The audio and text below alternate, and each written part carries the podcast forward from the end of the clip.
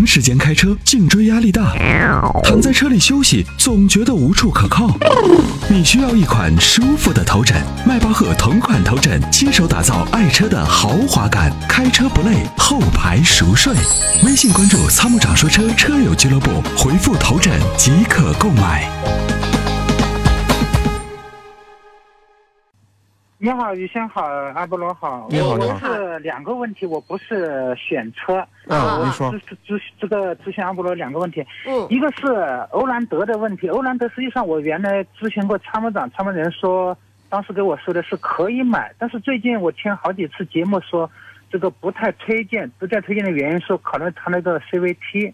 嗯，但是我之前买，因为说句实话，我原来换车之前我是买的那个飞度三厢的升级版那个思迪，我开了十年，十六万公里，当时给参谋长这个推荐下买的，买了那个十十六万公里的时候，除了换个电瓶、换个轮胎，其他换个这个大灯灯泡，甚至连这个呃火花塞都没有换过，所以我对这个日系车又省油，才五五点几个油，嗯。所以我当时就特别看中这个欧蓝德了。现在就是我想问一下，咨询的是说，嗯欧蓝德不推荐说这个 CVT 是不是主要是考虑害怕暴力驾驶的话会存在问题？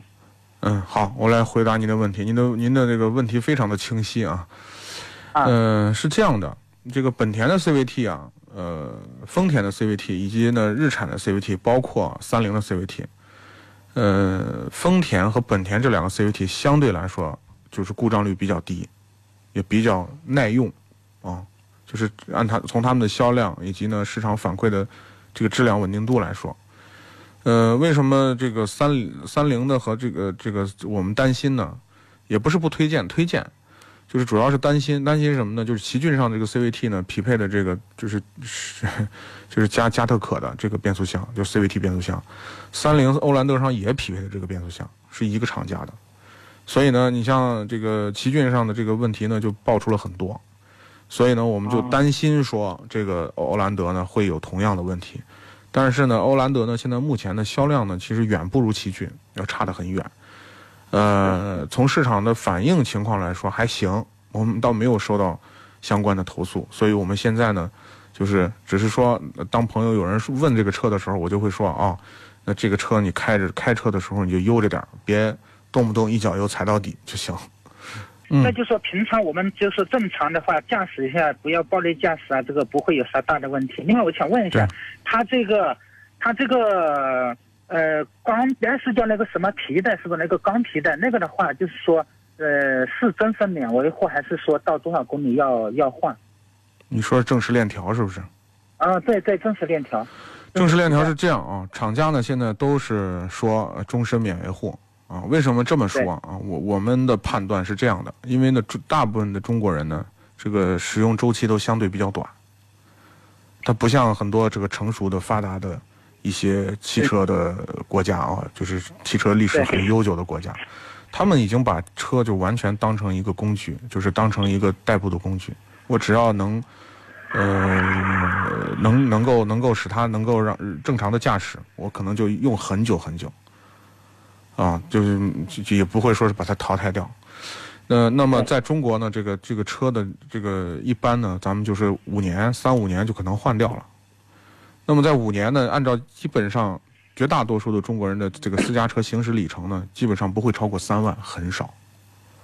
绝大多数的人呢，对集中在一年三两万左右。那就按两万算，咱就按两万算算多的了，两万。对，两两万，你就按两万五算，对吧？五年才多少万公里，对吧？没多少万公里，所以在这种情况下呢，这个正时皮带可以说终身免维护。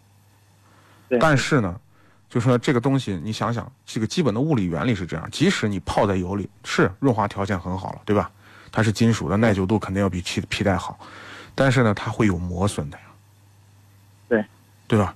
那公里数短了没问题，十几万公里没问题，但是到更多的时候，这个一它慢慢的一点一点的磨损呢，它就会会有一定的磨损。这个东西还我认我我从修理厂的很多的呃，就应该说是呃那个非常有经验的老司机那儿，呃不是老司机，老的维修技师那儿，我了解到的信息还是要换的，但是公里数呢可以适当的延长。对对，啊，就是这样，可以延长一倍。好嘞好嘞，那我知道了。嗯，另外最后一个问题，我想咨询这个，我给爱人是一三年吧，应该是一三年买的那个呃两厢嘉年华，当时现在都已经停产了。嗯，我在好多在包括在资料上在论坛上查，呃，好的，我知道消息好像应该说是干式双离合，没错。呃，但是我不能确认。这个车到目前为止是五万多公里，是四年了，嗯、暂时没有什么大的问题。我我想问一下，像这个车，这个有没有必要赶紧把它这个 转让出去？还会到后面的话再开下去，会不会这个麻烦问题会比较多？一定会出现，迟早的事儿。这是迟早的事。对，这个车、哦 投诉非常多，干式双离合。哦，对你你算是比较幸运的。是到目前为止还看还没有啥那个，那就趁它五万三。如果有你有更新车的这个这个打算的话，就趁早把它卖掉，趁它好的时候，你还能卖点价对，多卖点钱。我现在比较犹豫是啥？想给嗯他直接现在不是新能源车嘛？新能源车直接想换个新能源车，但可以啊是又担心，嗯，但是换说，但是新能源车我说实话我没有看上，看上是合这个合适的，我一对，直是这样的因。为这个充电纯电的不方便，但是油电的话，你像有一款我记得您经常推荐的，但是又不是没在新能源里面，那个日系车是雷凌还是啥两款车？对，它没在优惠的政策里面。嗯，对，没在那个政策里面，你要其他在政策里面的车，所以我还真没看上眼，对比较比较磨乱，比较犹豫。是的，是的，是这样的一个存在。就是问题是这样，就是今天我们中午还在讨论这个新能源的问题，就是纯电动的好的太贵，这个哦这个这个不好的呢，就就就又又不行，这个质量又不好。对啊，不成熟，所以我们很尴尬。现在，目因为本。身因为本身现在家里面有个大车，就是欧蓝德，平常出去啊跑的比较多一点，就想要个这种小一点的车，在城里面爱人接送小孩。我给你一个，你你每天的公里数有多大？你跟我说。他公里数不大，我们就是每天就是开了，现在已经四年了，才五万多多一点。不是不是就是现在你打算不是给给给给给老婆买换一个新能源嘛，对对吧？对，对这你这个车每呃就是一一天要开多少公里？你告诉我，一年一万公里，不是要一定要天，你给我个天天每天要多少公里？每天的话就是三十来公里，三十多公里，不到五十公里。三四十公里。好，我给你个建议啊，你去买一个二手的 i 三，二手的二手的什么？宝马 i 三，宝马 i 三。对，二手的。对对我跟你说，二手的准新车买下来就二十三四万，对那个车续航里程很很短，只有一百多公里，对。但是这个车开起来超级的好。它就是这这是油电的还是纯？电的，纯电的，就是它充满电但是有个前提条件，你必须得有个车位。车位有问题是，但是嗯我车位没有充电桩啊。哎，你装啊，就跟物业谈谈，交点钱让他给你装一个，主要能只要能装，你买这个车。